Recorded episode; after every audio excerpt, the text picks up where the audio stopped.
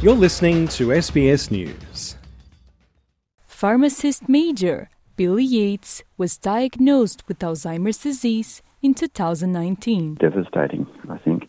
As with most things, you sort of you have an idea of where the, your future is going to take you, and to have that completely just come taken away from you the 63 year old has welcomed news of a promising new treatment for the most common form of dementia. New trial data from the drug donanemab has shown it to slow the progression of memory and thinking problems by about a third. But that rate doubles to 60% if the drug is started when patients are only mildly impaired.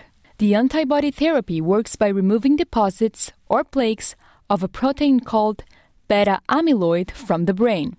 Study leader and neuroradiologist Emma McSweeney says the drug, developed by pharmaceutical company Eli Lilly, represents an unprecedented discovery. The treatments on the market for Alzheimer's disease are what we call symptomatic treatments, in so much as that they do not change the underlying course of the disease. They just help the dying brain cells in Alzheimer's disease to function a little bit more efficiently for a limited period of time. Whereas donanemab is in this new class of medications, which is designed to actually keep those brain cells alive in the first place.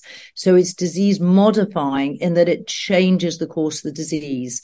Um, and as we've seen from the results today, is effectively slowing that progression of disease by removing the amyloid protein. The international study assessed the efficacy and safety of the medicine on the brain and physical functioning of almost 1,700 people living with Alzheimer's, including 16 Australians. The drug is not yet approved in Australia. The general manager at Eli Lilly Australia and New Zealand, Tori Brown, says work is underway to make the medicine accessible. We're working hard to um, submit to the TGA imminently.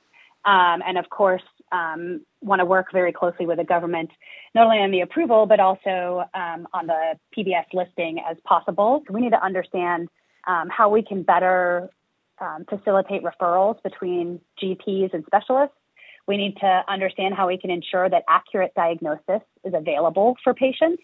And we need to understand how um, we can make sure that the patients could get the medicine. If approved, Donanemab would be the third Alzheimer's drug to enter the market in recent months. Mr. Yates believes the drug could give people more time to live independently. I'm just amazed, and I'm sort of I'm actually at a medical appointment now. I know that when I get home, I'm going to go go back and sort of read everything about this because this is something I've. It's like a ray of hope. The drug is not a cure, and patients need to be monitored for potential side effects, such as brain swelling and bleeding.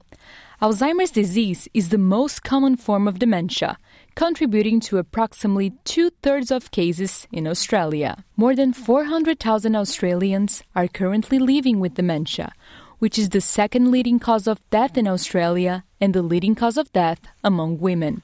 Adriana Weinstock, SBS News.